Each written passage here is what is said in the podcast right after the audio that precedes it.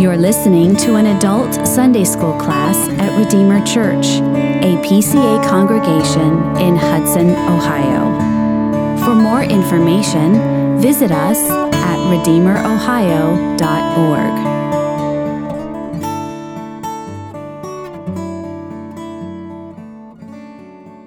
org. Good morning, everyone. It's uh, delightful to be with you this Lord's Day. What a beautiful sunny morning. A lot easier to get up on a morning like this and come, isn't it? I don't know about you guys. We had a lot of cloud in Chicago uh, last month. Um, great to be with you. Thankful to you, Scott, and to Ray, and to Jim and others who invited me this weekend.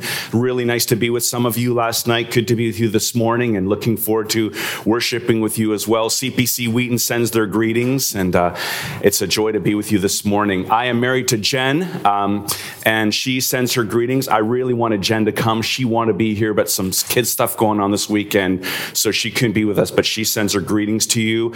We're a blended family. We have five kids in total, four girls and a boy, so life is busy and uh, chaotic. So last night was a very peaceful night for me, I must say. And uh, yeah, it's just great to be with you. So what I want to do is just share briefly a bit with you about what our ministry is, who we are and what we do and how we do it. And then I want to make this a bit of an interactive time in the Word of God and just kind of give you a taste of what we do in workshops with pastors. So I work with a ministry called Word Partners, and we're based out of Palos Heights in Illinois. We've been around since nineteen seventy.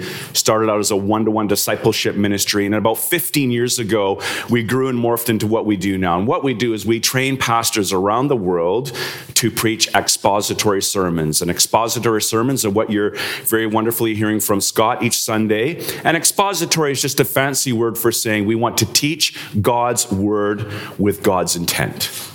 So it's not the pastor coming up and teaching you what he wants to talk about or taking a verse and expanding on it for thirty minutes, but actually opening the Bible with you and helping you to see what's going on there, what's being said, why is it being said, and how did it apply to God's people then, and how does it apply to God's people now. That's what expository preaching is. And we do that because most of our work is in the majority of, of the world, where pastors don't have access to good education. They haven't had exposure to good biblical preaching. There aren't often resources and materials translated in their language for them to study. And so we want to come and serve them with the know-how we have and the education we have. And we want to serve them and empower them and equip them to preach the Word of God faithfully. And why do we want to do that? Because God creates the world by His Word. He saves you by His Word. He grows you through His Word. You grow in godliness through His Word, right? Paul says in Timothy, God's Word, all Scripture is God-breathed and is useful for correcting, training, and teaching, and rebuking in righteousness, so that the man or woman of God may be thoroughly equipped for every good work. And so it's our conviction that all Scripture is God-breathed, and it brings life and transformation. So when I think about our ministry and what we do, and my ministry and what I do and why I do what I do, I go back to Genesis. And for those of you who heard me last night, forgive me for saying this again, but um, Genesis one one is critical for me. In the beginning, God created the heavens and the earth. And how did He do it? By speaking. And when God speaks, something always happens. And when He spoke into the void in Genesis one one, where there's a void and there's darkness and there's nothingness, and God speaks into that void, He brings life. He brings beauty. He brings order. He brings transformation and glorious things. When He speaks the gospel into the void of our hearts, He brings beauty and life and transformation. And He turns us upside down to make us right side up, doesn't He? He forgives us of our sins. He molds us into the image of Jesus. So we believe and have a conviction that God's Word brings life and transformation. And because we have that conviction, we long to see the Word of God flowing powerfully through every church to every nation. We long to see men of God's in pulpits whose hearts are captivated by their love for the Lord Jesus Christ, who believe with us that the Word of God brings life and transformation, and they want to be prayerful men who study the Word and preach the Word so that churches and homes and communities and countries change. And that's for fulfilling the Great Commission to make disciples of all nations. And how do you do that? By baptizing them and by teaching them to observe all that Jesus commanded. So word ministry is at the center of all ministries. So that's a little bit about why we do what we do. How do we do it? We will work with a group of pastors, usually fifteen to twenty, and we get them together in a workshop. So, for example, I'll go to Poland next month, and we'll have fifteen to twenty pastors in a new workshop. We invite them to spend three days with us, and we'll open a book of the Bible, and we do what was called principles. We're giving you the principles for how to interpret and teach Scripture faithfully. So we'll do Jonah next month, for example. I know you're preaching through Jonah right now. So what's the genre of genre, or genre of Jonah? And how do you read that? How do you interpret it? And how do you preach Christ from Jonah? I mean, he's not explicitly in Jonah. So how do you preach Jesus from Jonah? Is Jonah just an historical book that's kind of neat about a guy caught in a whale, or is there something more? What does it have to do with us today? It's this really ancient book. Does it have something to do with us today? Is there a message for us today? So we're working through that. And we have eight principles, some of which I'll share with you in a few moments. And we have these working principles in the workshop. So we come up front, we'll share, here's a principle of genre and how you read what you're going to read. And then the guys will do group work. They'll show us what they got to grow in their handling of the word. And then they'll also give example sermons, and we'll give them feedback on the sermons. Here's where you did well. Here's where you could grow. That was helpful. Still need to work there. We'll meet those guys for three days, twice a year for four years, because the truth takes time. And it takes time to grow into this kind of preaching. Scott, were you able to preach like that right out of seminary? Oh, sure. That wasn't the answer I was looking for. I couldn't. It's a lifelong process, right, of learning and growing. So you don't just come out of seminary and you're a great preacher and you know how to apply the Word of God to people. You stumble and work your way through it, but through patience and working the principles and praying and being exposed to people who can help you and train you, you come along. And the growth trajectory we see from the very first time we meet until the end of four years is absolutely phenomenal. It's amazing how much guys grow in their preaching. And it's also wonderful to shepherd them and encourage them.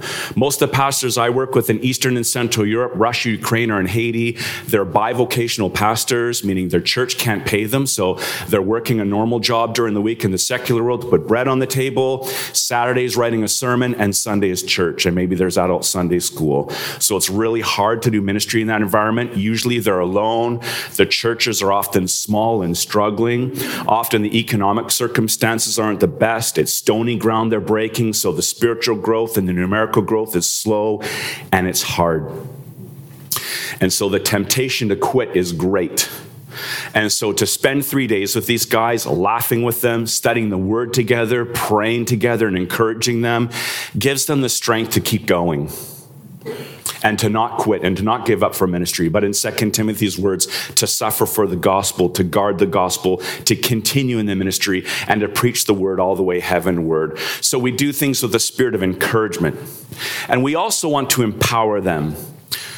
So we're not coming in as experts. I'm Sean Martin, and you know, just listen to me and write notes for three days, and I'll tell you what to do. It's not a seminar; it's a workshop. So we're coming in with the spirit of a servant, and I want to show you how to do what I do by equipping you. And we believe that the same Spirit that called us and equipped us is the same Spirit that calls them and equips them. They have the gifts. It's just a matter of having the tools and the know-how. And as we're training them how to preach this way, we're also training them to become trainers. So by the third and the fourth year, we're actually giving them sessions to lead so they can start teaching, because you learn best by doing the teaching and training yourself. And by the time we finish the fourth and or the fourth year, the eighth and final workshop, they actually lead the whole workshop. So my goal through the four-year process is to move to the back of the bus and let them drive the bus. Because it's their country, it's their culture, it's their language, it's their context, it's their network. They'll be far more effective than I'll ever be. And my network over there is very small, but their network to hundreds of people. It's their community, it's their people group. And so they'll be more effective. And that way, the ministry grows. So in Ukraine, for example, we started working in Ukraine ten years ago uh, with twenty pastors in far eastern Ukraine in a place called Poltava, which is occupied right now by the Russian army. We started ten years ago with a group of about eighteen guys. And in Ukraine, there are over twelve groups now of almost three hundred pastors being trained from east to west and north to south. And because of the war, I can't go to Ukraine. But it doesn't matter. God doesn't need me. They're doing the work. And even if I could never go to Ukraine again, the work in the ministry continues because they've been trained in the spirit of Second Timothy. And they're training others. And the work becomes exponential. And so the greatest story of how it can be exponential is Brazil. We started working in Brazil, I think, in two thousand nine, two thousand ten with the First Baptist Church in Atibaia, near Sao Paulo. Again, a group of twenty pastors. The Brazilians have gone on to train over two thousand five hundred pastors in Brazil and expository preaching. They've even done church plants in the Amazon basin. And then they said, well, there's not just Brazil. Portugal speaks our language, and so does Mozambique and Angola. So now the Brazilians are preaching missionaries going to Mozambique and Angola and Portugal, and they're training them what they learned in Brazil. And so the movement becomes international. Now, we didn't have that goal in mind. I always say we weren't smart enough. But God knew. And God always does infinitely more than we can ask or imagine, as Paul says. And he's done that. And so the ministry has grown and grown and grown. And so in God's kindness, we're in about forty countries around the world on five or six continents. And God's been very kind, and it's very simple. There's no silver bullet. There's no magic. We don't have a special new book. Do it this way and your church will get bigger. It's the same ministry the apostles were doing. It's prayerfully bringing the word of God to people and watch God do what he does. Isaiah fifty-five, ten and eleven says what? As the rain and the snow come down from heaven, you know this verse? And does not leave it empty, but causes it to bud and flourish. So there's seed for the sower and bread for the eater. So is my word that goes out from my mouth, says the Lord. It will not return to be empty, but what? It will accomplish everything I desire. So when I'm preaching, I'm always praying that verse as I walk up to the pulpit. Father, I thank you that no matter how unsure I am about my sermon today, or maybe I didn't feel like I could prepare as much as I wanted to, I know that as I prayerfully open your word with people this morning, you're going to do exactly what you want to do through your word. It's your great promise. And so as God's people, we can have what I call Bible confidence, that every time we open the Bible, we're confident God is speaking, and he's going to do exactly what he said he's going to do, and he's going to do what he wants to do, because his word is unstoppable. It brings life and transformation. And so all of us, including the pastors we train, have to ask ourselves, do we still believe that? Do we still believe that God's word brings life and transformation today? Maybe we see a barrenness in our own hearts. Maybe we see a void in people we've been praying for for years, and it just feels like there's nothing happening. Or we wonder about the spiritual state of our churches or our country or what's going on in the world. And when we have those moments where we face the void and ask, can anything change? We need to go back and remember God's promise. My word will always achieve what it is ours to achieve. It's unstoppable, it's effectual, and it's irresistible. That's why we do what we do. So what I want to do now for maybe ten or fifteen minutes when I have Q and A is I want to give you a little taste of what we do in the workshop. So we teach these principles, and the first principle we have is what we call staying on the line. So it's kind of like you've seen the courthouse movies where there's a courthouse and someone stands right at the stand and they put their hand on their Bible and they say, do you swear to tell the truth, the whole truth, and nothing but the truth, so help me God, right? We all know that one, right? So when you're in the courtroom and you're a witness, you're called to stay on the line of truth before the judge, right? You tell the truth, the whole truth, and nothing but the truth. Well, we have that principle. It's the first principle we teach pastors, which is your goal when you're preaching is to stay on the line, meaning staying on the line of Scripture. So from Genesis one to Revelation twenty-two, when you're preaching, no matter what book or passage you're preaching, your job is to stay aligned and to teach the truth of God's Word, the whole truth of God's Word, and nothing but the truth of God's Word. So at the beginning of the Bible in Deuteronomy chapter four, verses one and two, Moses says, do not add or take away from the book of the law, or curses will come upon you. You do not add to God's word. You don't subtract to God's word. You stay on the line of God's word. You get to Revelation chapter twenty-two, verses eighteen and nineteen, and the word of God says, do not add or take away from this prophecy, or you will not be able to eat from the tree of life. Really serious stuff. So we're not to go above God's word and add to it. We're not to go below God's word and take away from it. When you go above God's word, you have what? Legalism, right? Do this, don't do this, do that, don't do that, taste this, don't taste that, touch this, don't touch that. You have legalism. That's the Pharisees, right? They added to God's word six hundred thirteen laws. I can remember six hundred thirteen, let alone do them. And Jesus rebuked them, didn't he? Matthew twenty-two, he said, woe to you, Pharisees. You make these followers you are twice a child of hell as yourselves. You give people a burden that they can't lift. And then what happens when you go below the line and you take away from God's word? Liberalism. Well, did God really say that? He doesn't really mean that, doesn't he? Well, this is a culturally bound text. It doesn't apply today. So in Matthew's gospel, we had the Sadducees who went below the line. They didn't believe in the resurrection. And Jesus rebuked the Sadducees as well. And he says, woe to you, Sadducees.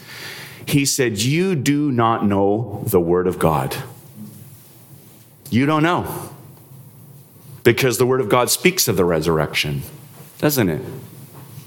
And so Jesus rebukes them. So we need to stay on the line of Scripture. We don't want legalism. Legalism is a terrible stain on the gospel, and it's a distortion of the gospel of grace. And we don't want to fall into liberalism and license, because that also is a distortion of the gospel. Holiness and righteousness matters a great deal to God. We're not to take away the things that make us uncomfortable. We're to receive the whole word of God as it is, the word of God. So that's the first principle. And the second principle we'll ask is, well, what gets in the way of staying on the line? And the biggest thing that gets in the way is our second principle, which is we call text and framework. So the text, the Bible, is king. It's God's word. So that means all of us, all churches, were under the authority of the word of God. The Westminster Confession makes that clear, doesn't it? We're all under the authority of the word of God. But the reality is we all have what we call a framework.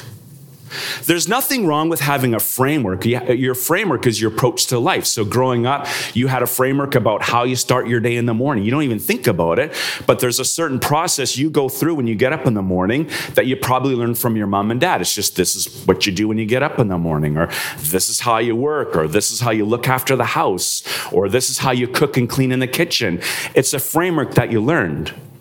There's nothing wrong with having a framework, and everybody has one.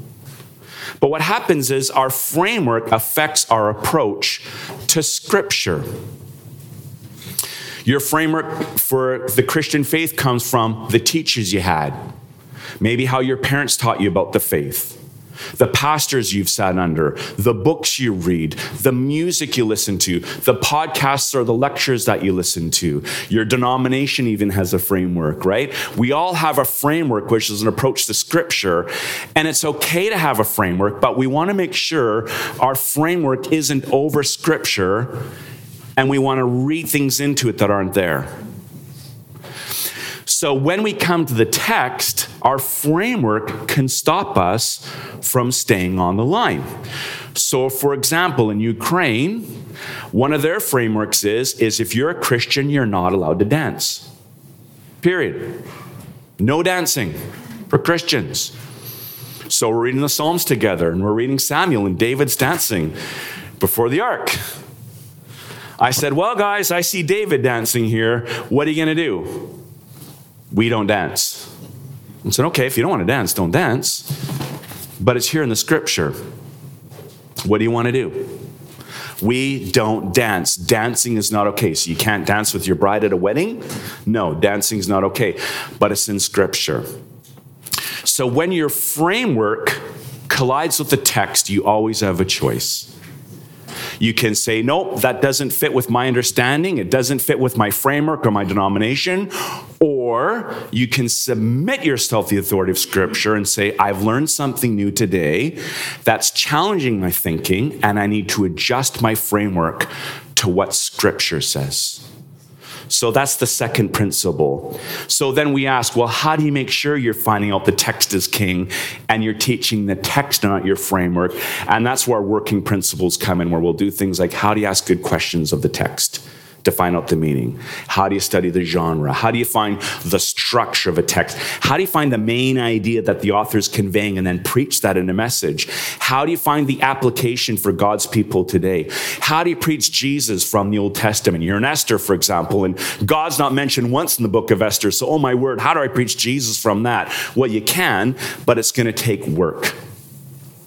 And so that's what we do. And as these pastors learn these tools, they're starting to preach the Word of God. And their hearts are changing, their preaching's changing, and then the church changes. And families change, and communities change. It's extraordinary. So we do Mark's Gospel at the end of our second year, and one pastor in Serbia said, what's been great about this workshop is not only have I learned how to preach Mark's Gospel faithfully, but he said, I just feel like I spent three days with Jesus again in Mark's Gospel. And he said, my heart is so refreshed and so encouraged by him, and I'm reminded of my call to him. And I'm reminded of my call to preach him and teach him to people. And I'm going to go home and I'm going to preach Mark's Gospel to my church, and I can't wait to refresh my people the way I've been refreshed by Jesus as he walks off the pages of Mark. That's what it's all about. So let's do a little interactive thing. If you've got a Bible or a Bible app, open up to Jonah with me. You can. If you can, that's okay. You can follow along. But let's look at Jonah for a minute. I know you're preaching through Jonah. Don't worry, Scott, I'm not going to preach. I'm, I'm tempted to, but I won't. Okay. So we were talking about text and framework a moment ago, right? Everyone's got a framework when you come to Scripture, whether you're aware of it or not. So let me ask you a question. If you ask most people, what is Jonah about? What do you think they'd say, typically? It's about Jonah and the whale, right? Yeah, Jonah and the whale. That's the typical thing, right? That's the book of the whale, and it's all about Jonah and the whale. And I've seen kids' books with Jonah and the little belly of the whale, and usually they only cover chapters one to three. They never talk about chapter four, interestingly, because it doesn't fit with their framework, right? Okay, so we say that Jonah's about the whale. Let's do something together. Let's just ask some questions of the text, which is one of our principles. We want to stay on the line, right? How many verses are in Jonah? Could someone add them up for us, please?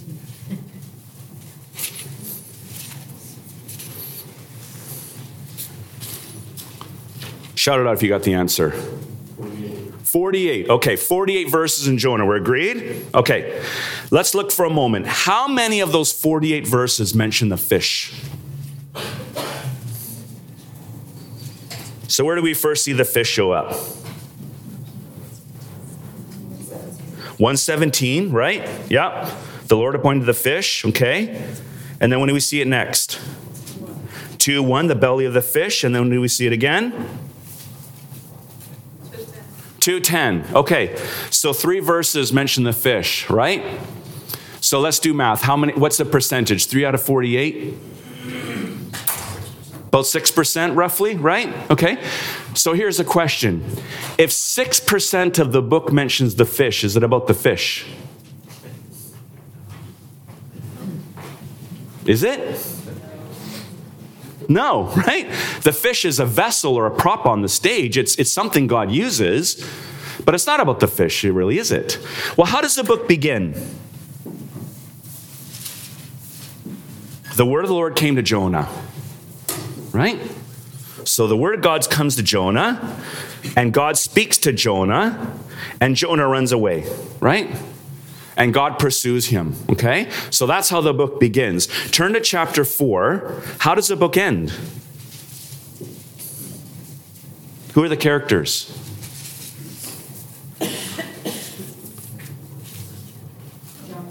Jonah and? And the Lord, right? So the book begins with Jonah and the Lord having a dialogue, and the book ends with Jonah and the Lord having a dialogue. And in the middle of it is Jonah's running away and God is pursuing him.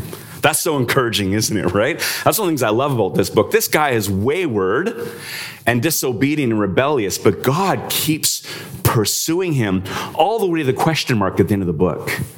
That's wonderful, isn't it? Our God is a God who pursues us. So it's not about the fish, but it begins and ends with Jonah and God, right? Now look beginning at chapter one, verse one. It says, the word of the Lord came to Jonah, saying, arise, go to Nineveh. Okay? Do you see that again?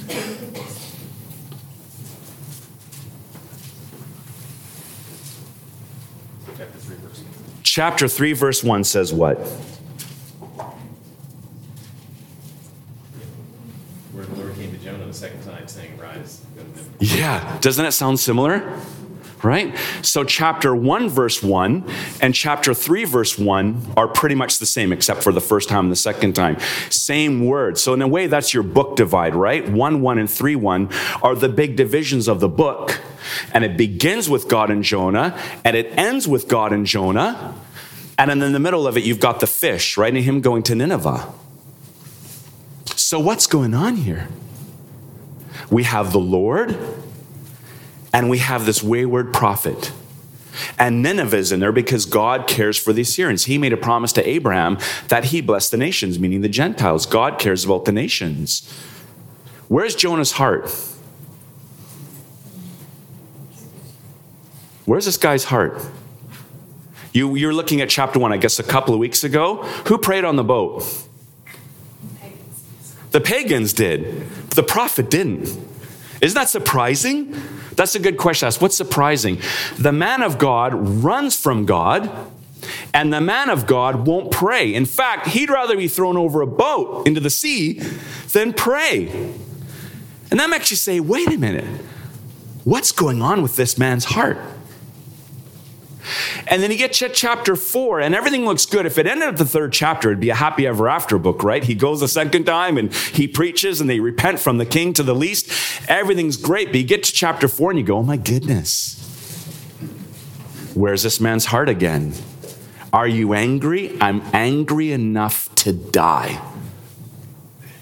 Because I knew that you're a merciful Lord, slow to anger and abounding in steadfast love. And I knew you might do that to the Ninevites. That's one thing to do that for us, your people Israel, when we worship the golden calves. But the Assyrians, that's another thing entirely. And he's quoting Moses in Exodus, when God had mercy on them after they worshiped the golden calf at Horeb. Jonah knows God's character, but where's his heart? So you see, we're just digging a little bit, and we're seeing it's not about the fish. So now we have to ask, well, but my framework's about the fish, or I was taught it was about the fish. So am I going to go, no, no, no, it's about the fish, or am I going to go, I need to adjust my framework a little bit, because as I dig into the text, I'm seeing the fish is just a prop. This is about God and the man of God, the prophet Jonah, and the Assyrians to a degree as well, right? That's what's really going on. So if I'm going to stay on the line to preach Jonah, that's the line I need to preach. Yes, I'm going to talk about the fish, it's there, but that's not going to be the main thing. We're going to be talking about God, who's the hero of the story. We're going to be talking about Jonah, who's the anti-hero of the story. We're going to talk about the surprise that pagans and Ninevites and sailors become people of God and the prophet keeps running. We're going to ask ourselves, where's my heart? Do I share God's heart of mercy for the nations? Are there people in my life or countries that I think are undeserving of God's grace like the Assyrians were? And that's going to help us stay on the line and teach what the text says. And as we apply that, it brings great power. So that's a little bit of what we do, just a little taster. I think I'll stop there. It's about ten thirty, and I want to have some time for Q and A or interactions or any other thoughts on Jonah, or maybe, Scott, there's something you want to bring up. So, yeah, let's open it up. Yes? I have a question. I've pondered this question. I've spoken to many pastors about this question. Yeah. The answer I get is not set easily. The approach that you have, but yep. You must stay on the line in the scripture. Yep.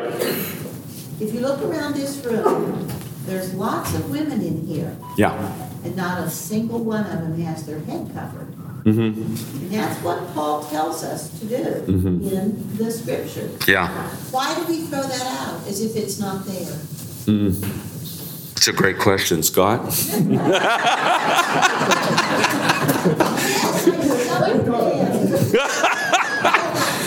It's so funny. I, I just, I'm laughing. This just came up the other day. Someone brought that up. We talked about women's ordination, and the head coverings always come up. It's a really, it's a really tricky one, right? And you know, the, the short and easy answer is it was a cultural thing that went on at that time in the first century. And other people say, well, if that's cultural, then why isn't everything else cultural? It's a difficult one.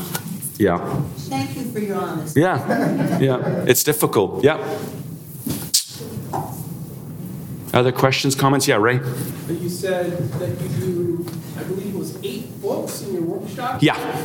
So how how do you select those? Yeah, so so one thing we want to do with the eight books is we want to alternate between the Old and New Testament, and we're pretty heavy on the Old Testament because a lot of pastors, that's unfamiliar territory for them. So most pastors are comfortable in the New Testament, and that's what they want to preach, and we want to make sure they're teaching the Old Testament because that's also God's Word, and we want to show them how you can preach Christ from the Old Testament because in Luke twenty-four, he says the whole Old Testament, Moses' law and the prophets, point to me and speak of me, right?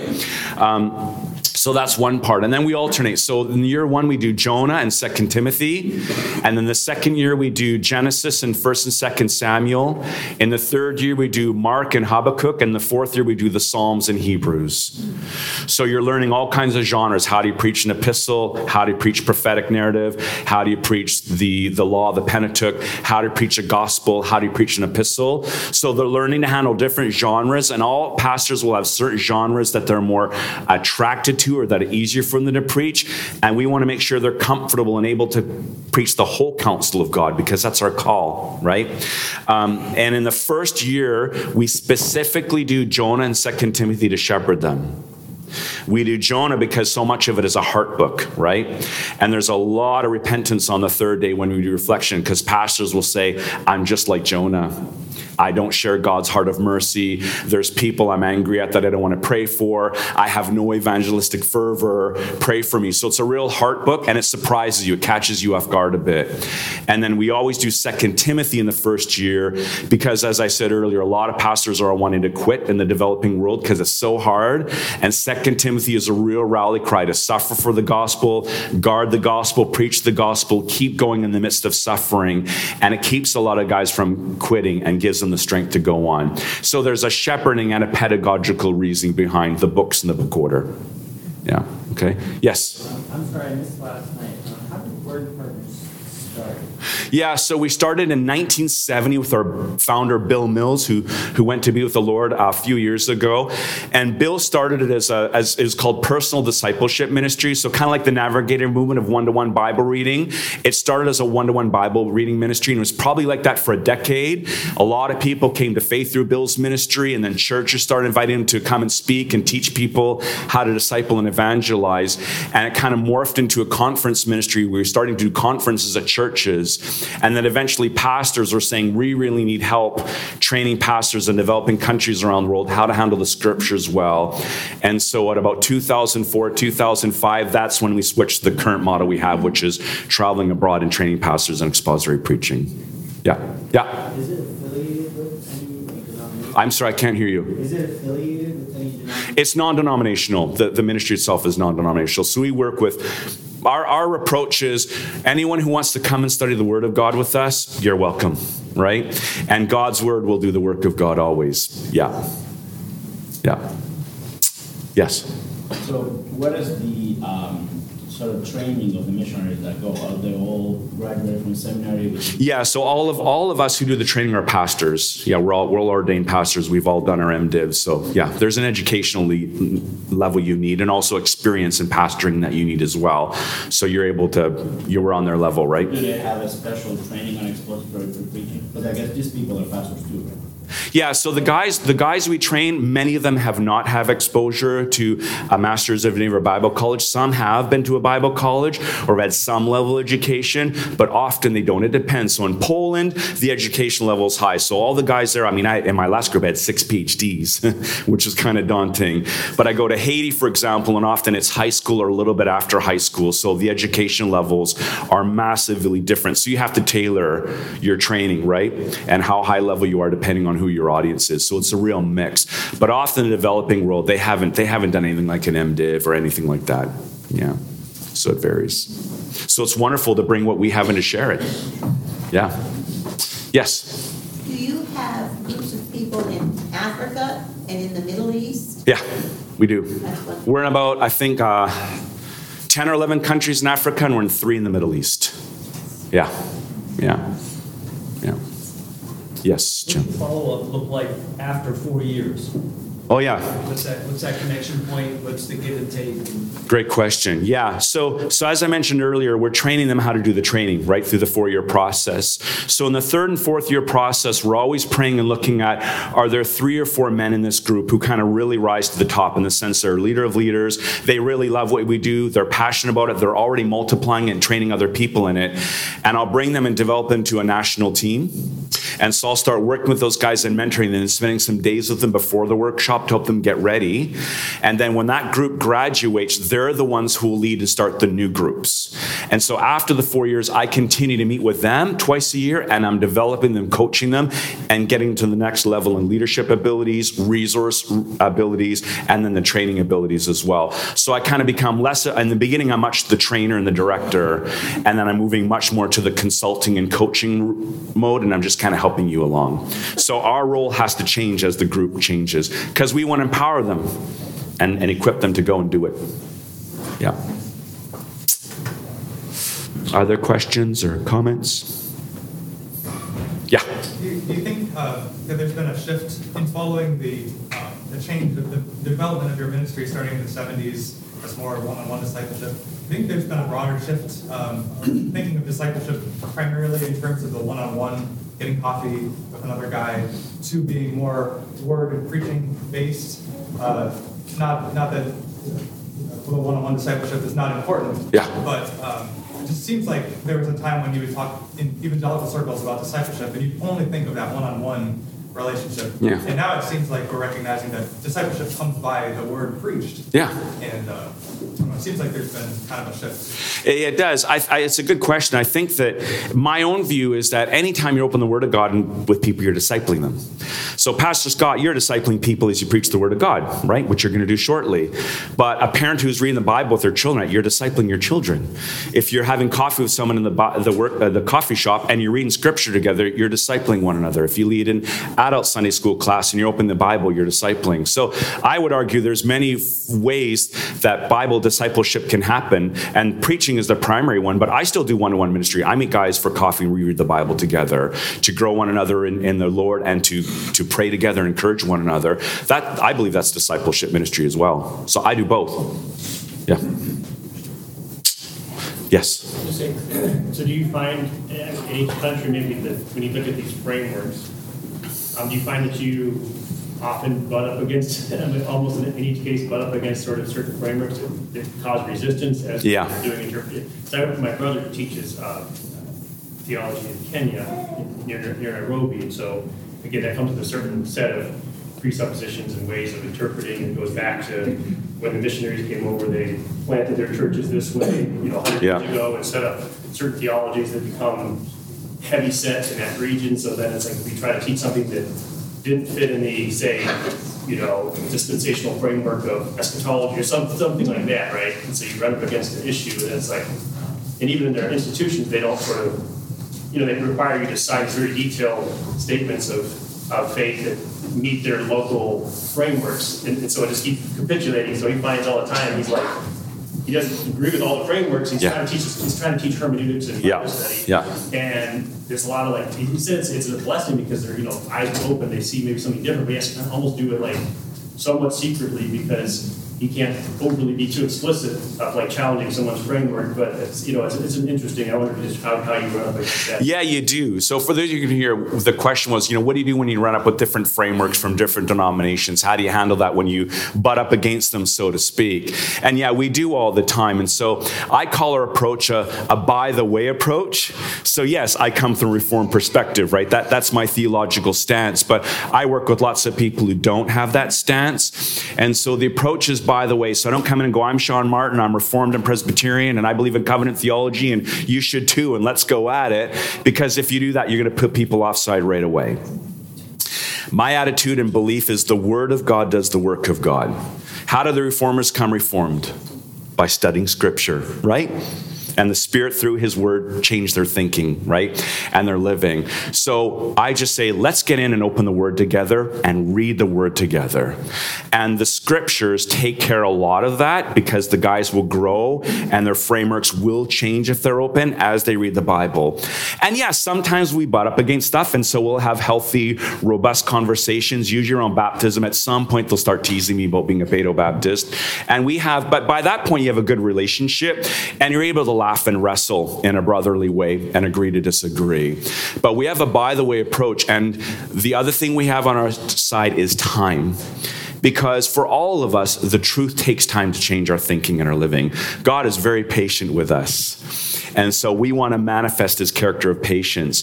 And when you meet someone for four years, twice a year, and you're building a friendship, you're building relationships and trust, people are willing to listen with you and wrestle with you. And we see lots and lots of change and growth in biblical understanding and growth in theology and teaching as a result. And some things you just, you know, like baptism, we disagree to disagree on it. And that's okay, but we continue on in our fellowship in other ways.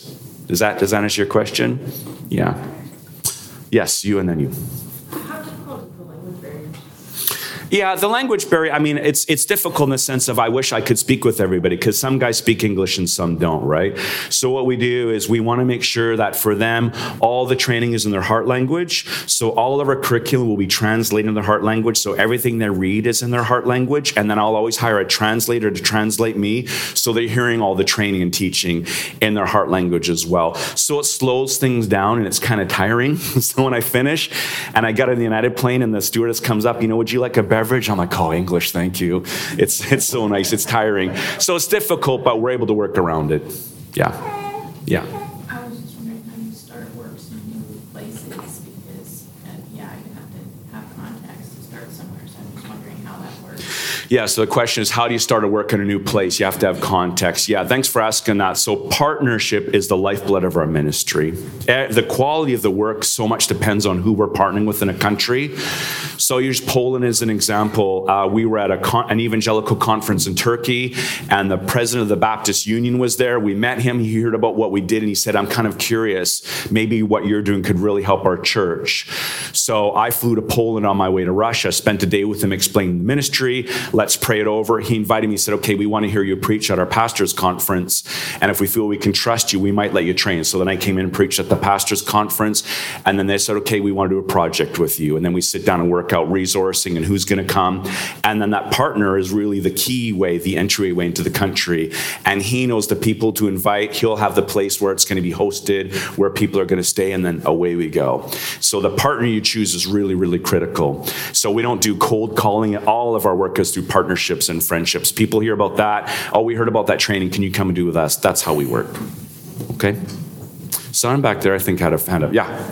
I just wondered, what support do uh, the pastors reach out in between their sessions? Um, is there any back and forth? Yeah, there is. So so they all want to use Facebook Messenger. So between the six months, you know, they'll be texting me on Facebook and I'll be texting them, or we'll have a video meeting. Hey, I want you to talk about my sermon, or I'm having some marital troubles. Could you help me out with that? Or a guy will call, I've got this really difficult pastoral issue. Can you give me some counsel on that? So my relationship continues through the year. And as the years go on, I mean, we become very, some of these guys are very close friends. I stay in their homes. They visited me and we spend time together. So we do, we definitely want to make sure in between the six months we're keeping in touch. Now that varies. Some guys don't have English. And so, you know, you do a little bit of Google translating back and forth. Hey, how are you? Thinking about you. Can't wait to see you again. And then some become very deep relationships. But yeah, the relational and shepherding aspects very important for what we do. Yeah. I think so. Yeah. I just want to say this. it's really encouraging and inspiring to hear about the work you're doing. So oh, thank you. Thank you. Thank you. I feel like I have a handle on how America's changed over the last maybe twenty years or yeah. how long you've been doing this. I'm curious to hear how you feel like the rest of the world or many of the countries you've been through has changed. Yeah, it's a good question, how the rest of the world has changed. So I was mentioning last night, you know, uh, we've been working in Ethiopia for about ten or fifteen years. And in Ethiopia, the statistics say that nineteen point six percent of the Ethiopian population is in a Bible-based church on Sunday morning. That's one in five. That's extraordinary, right? That's really, really high. And in a lot of African countries, the church is growing. The preaching and theology isn't always the best. So there's been a lot of rapid growth, but not always the strongest theologically and biblically. Europe is really, Ernie and I were talking about it earlier, early, er, Europe is like rock hard ground. So people tease me like, oh, you get to go to Europe, like that can't be too bad, right? And yes, it's more comfortable traveling there than Africa, but spiritually, Europe is a wasteland. Less, far less than one percent of the population would be an evangelical Christian. So Europe is very, very, very secular, and I feel we're going the same way. So lots of missionaries are going to Europe, not just from the States, but from Africa and the Middle East. Christians are going there to evangelize and do missions work in Europe, which is great. It's kind of sad. It's the opposite of what it was up until one hundred years ago or so, right? So it's really um, it's really hard ground. And so that's why it's necessary to keep preaching the gospel and teaching the word of God over and over and over and keep raising up the next generation to do to do the work, right? So in the Middle East, it's the church is growing fairly rapidly. In Iran, the Bible is the most popular book. And the underground church in Iran is growing strongly. In Lebanon, it's not bad either. But then you go to Morocco, and it's super tiny. Or in Turkey, uh, out of eighty-five million people, they estimate there's six thousand Christians. Out of eighty-five million. So Turkey has a huge need. Yeah. Yeah. I think we're just about out of time, right? Maybe one more? Yeah. Um, what percentage of the population is needed to consider it an unreached people group? Oh, uh, yeah, I don't know. That's, yeah, that's a good question. What what percentage does it mean that are unreached? I'm not sure. I don't know. Yeah. But I know our partner in Turkey told us they're considered an unreached people group because even though there's people who are doing mission work there, there's six thousand out of eighty-five million. They said we're considered an unreached people. But I'm not an expert in that stuff, so I'm not sure what the stats would be here. Yeah. I think I think I'm out of time, right? So thanks very much. Really great to talk with you guys. Thanks for coming. I'm a rookie. I can't even turn the mic on. There we go. Here. We can hear you. Can you hear me? Yeah. Um, let's uh, let's give an applause for Sean and for his